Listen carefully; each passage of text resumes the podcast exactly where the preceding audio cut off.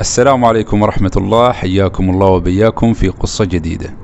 وحكاية طريقنا لليوم عن العدل الإلهي جزاء الصابرين بإحسان. هل جزاء الإحسان إلا الإحسان؟ حقيقة ما في عنوان نقدر نحصر فيه جمال قصتنا لليوم.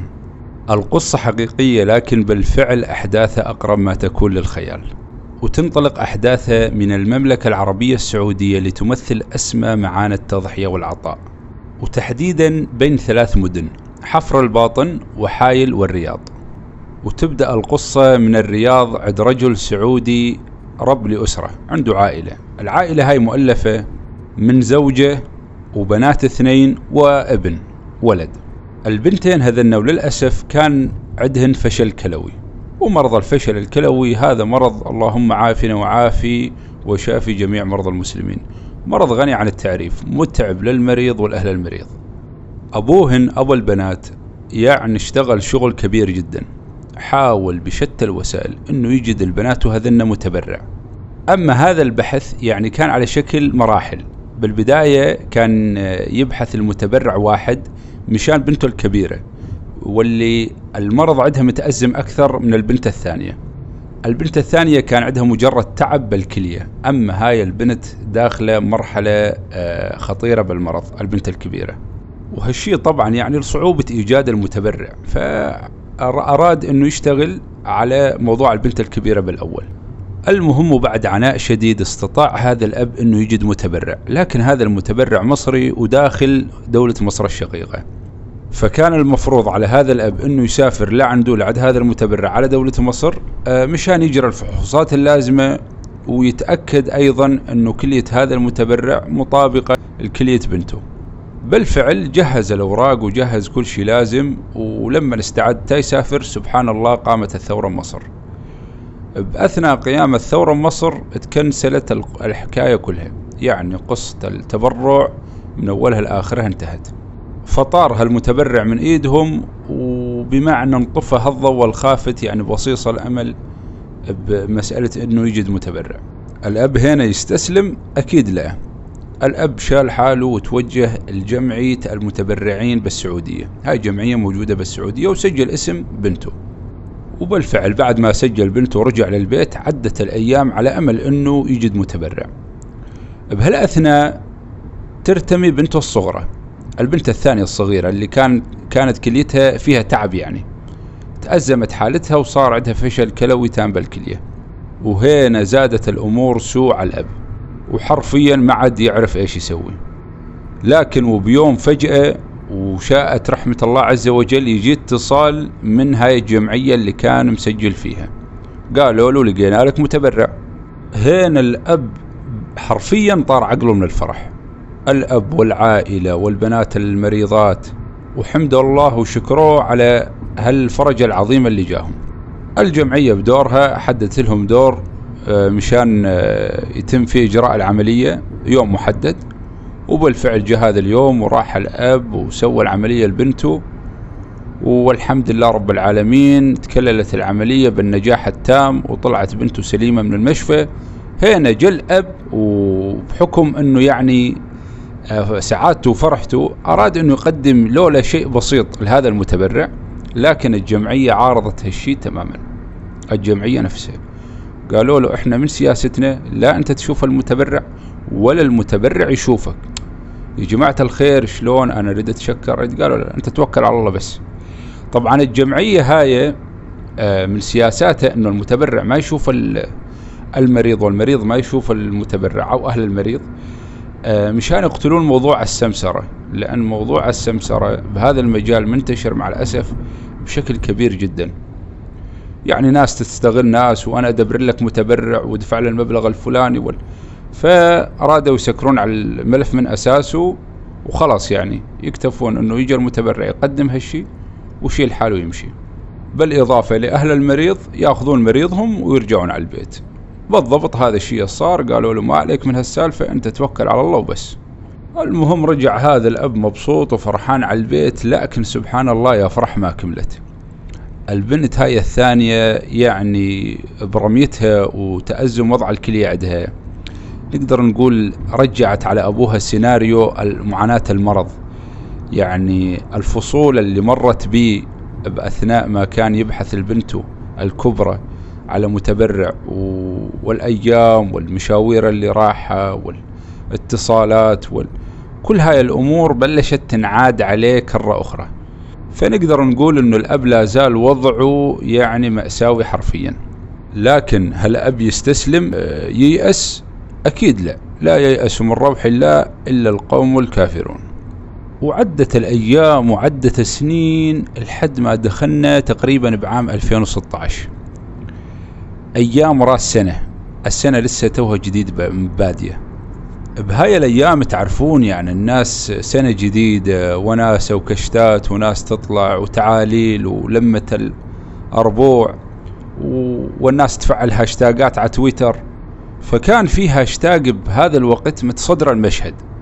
الهاشتاج تحت مسمى أو تحت عنوان ما هي أمنيتك لهذه السنة? البنت هاي الصغرى المريضة لقت الهاشتاج ونزلت وكتبت تحت هذا الهاشتاج أمنيتي لهذه السنة الجديدة أني أجد متبرع آه للكلية. متبرع يقدم لي كلية. كتبت هالتغريدة وزتتها تركتها. يا جماعة اللي تعلق بالله سبحانه وتعالى ما يخيب رجاه. البنية سبحان الله بعد ما كتبت هالتغريدة راحت تركت الجوال وحطت راسها ونامت. في نفس اللحظة وفي نفس الدقائق شوفوا تقدير الله عز وجل. كان في مجموعة شباب بحايل جالسين يتعللون ويطقطقون على هالجوالات. في بيناتهم رجال سأل الشباب قال لهم آه، وش الهاشتاجات الموجودة النازلة لسه متداولة بكثرة يعني؟ ردوا عليه قالوا حاليا المتصدر هاشتاج ما هي أمنيتك لهذه السنة الجديدة. والله الرجال ما كذب خبر مسك الجوال ودخل على هالهاشتاج وبلش يقلب ويقرا بالهاشتاجات فهنا عاد طاحت عينه على تغريدة هاي البنت. هنا عاد حبابي أنقلكم بالقصة لحايل. خلونا نتعرف على هذا الرجل. الرجال هذا كان يعني أقل ما يقال عنه مواطن عادي مثله مثل كثير من الشباب. بيته وعمله والوناسة الفلة مع الشباب وما عنده شيء يعني جديد بحياته. بهذيك الليلة وأثناء ما كان يتعلل مع الشباب آه، ويقلب بالجوال ودخل على هذا الهاشتاج وقعت عينه على هاي التغريدة تغريدة البنت. فلفتت انتباهه هاي التغريدة لكن ما يعرف شو يسوي. طبعا اسم البنت كان مكتوب في تويتر فوق التغريدة لكن لا حول ولا قوة إلا بالله. سكر الجوال وقام سلم على الشباب آه، بالاستراحة آخر الليل وشال حاله وراح على بيته. طبعا بالمناسبة اسم الرجال هذا نايف. نايف وبعد ما ترك الشباب راح على بيت الرجال ما عنده من الشيطان طاري حط راسه ونام. وهو بالنوم سبحان الله ويجي منام. بالرؤية أو بهالمنام مثل ما يسولف نايف عن نفسه يقول نايف شفت هاي البنت نفسها بالرؤية آه، نفسها هاي البنت اللي كتبت التغريدة بتويتر. يقول مدري إنني آه، وسوست بالموضوع ولا يعني أني مخلي الموضوع ببالي لكن يقول سبحان الله البنت جتني بهالرؤية؟ وتقول لي تقفى يا نايف لا تخليني تقفى يا نايف لا تخليني. يقول سبحان الله أنا هنا فزعت من النوم. أطالع أقول يمين يسار معقول بن الموضوع ببالي. شكله بني وسوست يا يا رجال إيش الموضوع يعني؟ إيش اللي صار؟ لكن يقول أنا هنا تناسيت الموضوع لأنه سبحان الله كنت باستراحة وفتت وشفت هالتغريدة وأثرت فيني فأعتقد لها السبب يعني صار معي هذا الشيء. فقلت مجرد سوالف عابرة. تركت الموضوع وثاني يوم سبحان الله بعد ما قضيت اشغالي ورجعت للبيت مشان أنام. يقول وسبحان الله يرجع لي نفس المنام. صوت هالبنت سبحان الله جاني بالرؤيه وتصيح وتقول لي تقفى يا نايف لا تخليني تقفى يا نايف لا تخليني. يقول أيضا طوفت الموضوع وشلته من بال هنا يقول أنا فزيت من نومي مرعوب لكن أعطيت نفس رد الفعل إنه سوالف عابرة وما في شيء. أما الشيء اللي زاد يقيني إنه الموضوع في شيء يعني هي الليلة الثالثة لما أيضا جتنا البنت بنفس المنام وقالت لي تقفى يا نايف لا تخليني. يقول أنا هنا عاد يقنت أنه هاي سالفة ثانية ما لها شغل لا بالوسواس ولا بغيره. فمباشرة نزلت ورحت لعد زوجتي تقهويت وسولف معاها وقلت لها القصة واحد اثنين ثلاث يقول ردت علي زوجتي قالت والله يا نايف لو اني منك ما اخلي هالبنت دور عليها ودور على تغريدتها وروح لا تخليها البنت. يقول هنا أنا حسيت أنه في شيء قام يصير قدامي يعني. ردة فعل حرمتي ما كانت طبيعية. لأنها كانت تلح علي وتصر أن أروح أتبرع للبنت. وهي ما تعرفها ولا بيناتهم أي صلة قرابة. فهنا سبحان الله قلت الله عز وجل مقدر علي شيء معين. لكن مثل ما يقولون أحن الناس علي أمي. فيقول رحت على أمي وقلت لها يا أم الموضوع واحد اثنين ثلاث. الأم بدورها قالت له شوف والله لا أنت ولدي ولا أنا أمك ولا أعرفك. إذا ما تبرعت للبنت هذه.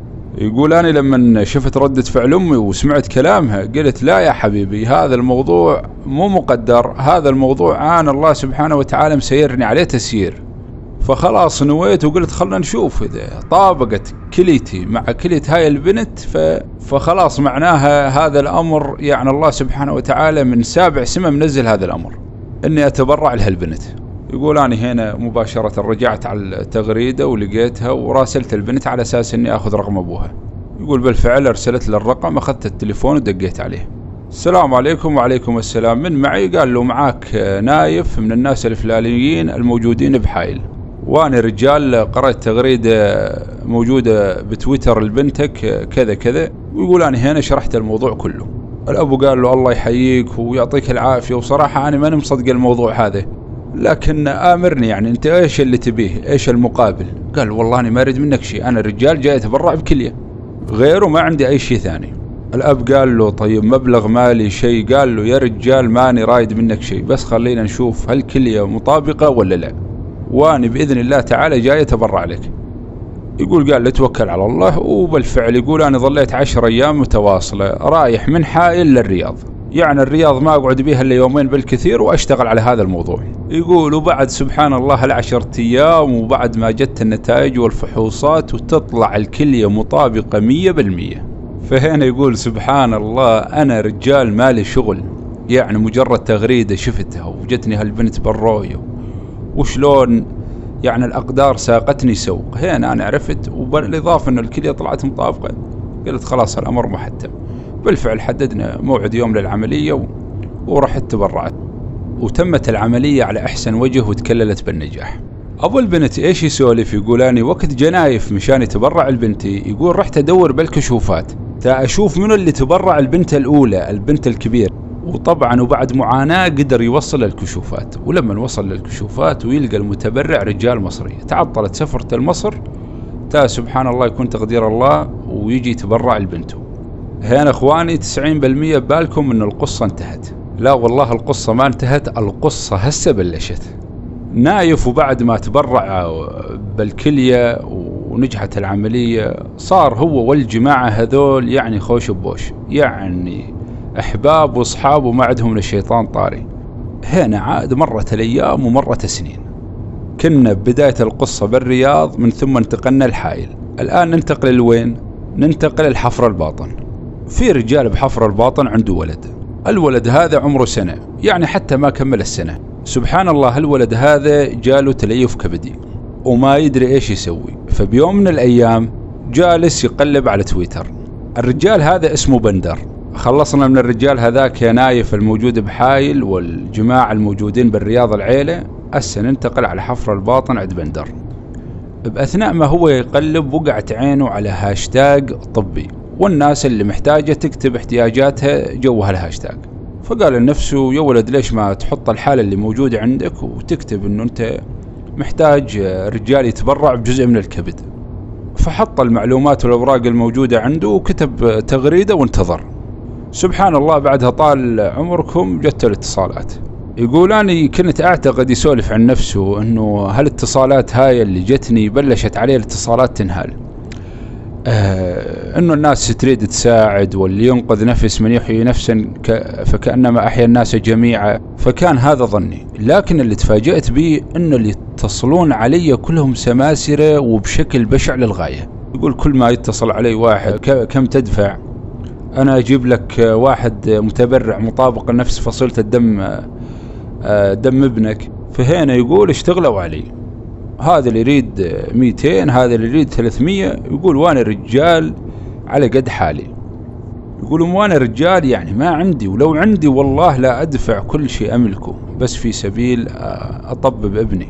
فيقول هنا أنا زعجتني اتصالات كثير في نفس اللحظة اللي كان بندر بعد ما كتب التغريدة هذه ويستقبل اتصالات وأغلبهم سماسرة كان الرجال اللي بالرياض أبو البنات اللي كان معاه انفشل كلوي كان جالس ويقرأ بالتغريدة.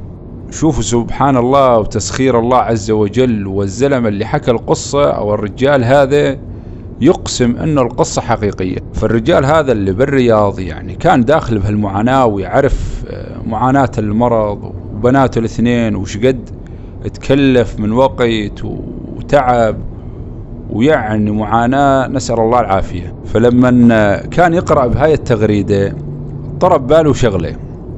هو قول الله عز وجل وهل جزاء الإحسان إلا الإحسان؟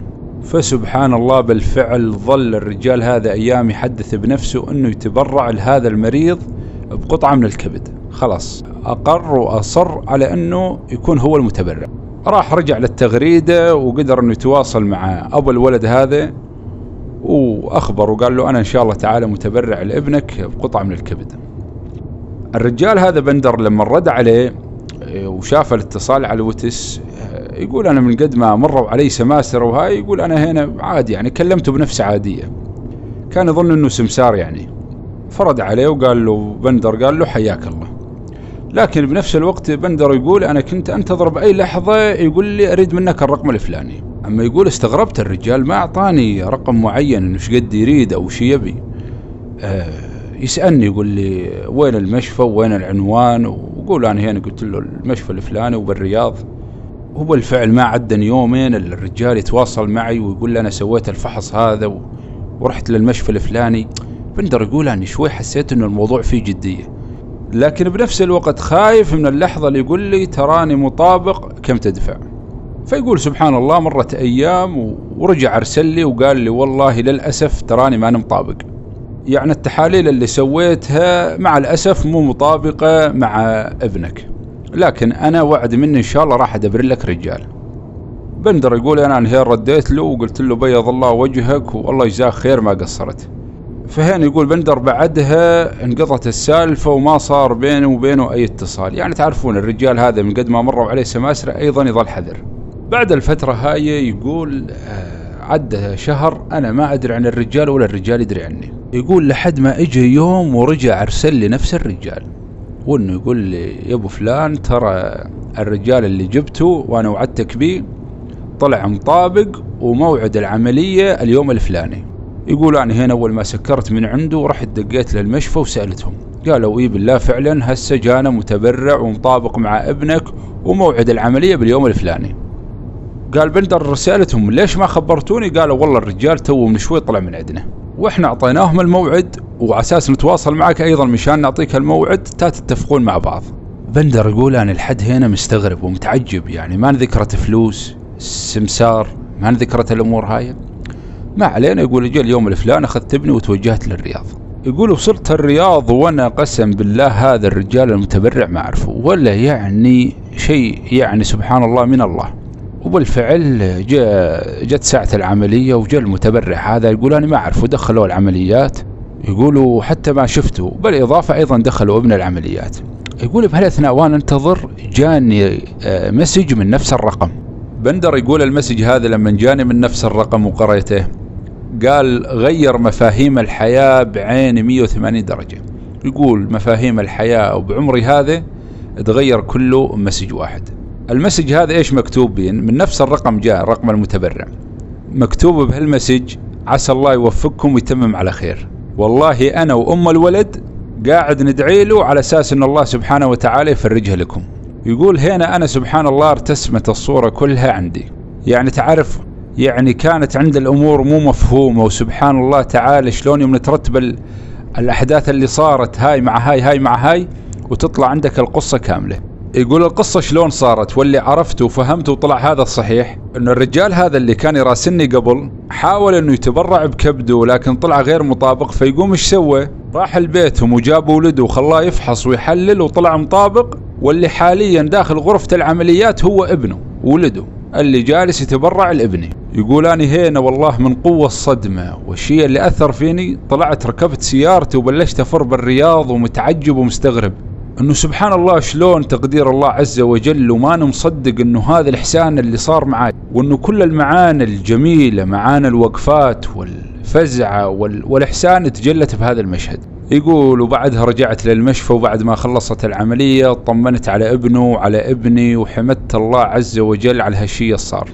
وبعدها التقيت بأبوه ويقول اعتذرت منه وقلت له سامحني والله كنت ظان ظن السوء إنه أنت يعني من كثر السماسرة اللي جتني والناس اللي حاولت تستغني يقول بهالاثناء هاي واني جالس أعتذر منو اللي جاء؟ جاء نايف. نايف واللي بعد ما صارت في علاقة وثيقة بينه وبين أبو البنات جاء مشان يتطمن على الولد هذا الرجال أبو البنات. فجت يتطمن وقابل الرجال هذا أبو الولد اللي آه تبرعوا له بالكبد. نايف ولما قعدهم بلش بندر يشرح نايف إنه شلون الرجال هذا الله يجزاه بالخير وما قصر معاي. ولما راح وحاول إنه هو اللي تكون المتبرع وما تطابق راح جاب ابنه وضحى بهالشيء يقول شوف غرابة الموقف. نايف رد عليه قال له تريد الأعجب من هذا؟ قال له راح أسولف لك سالفة أعجب من هاي. فقام نايف وسالف له السالفة من طقطق للسلام عليكم.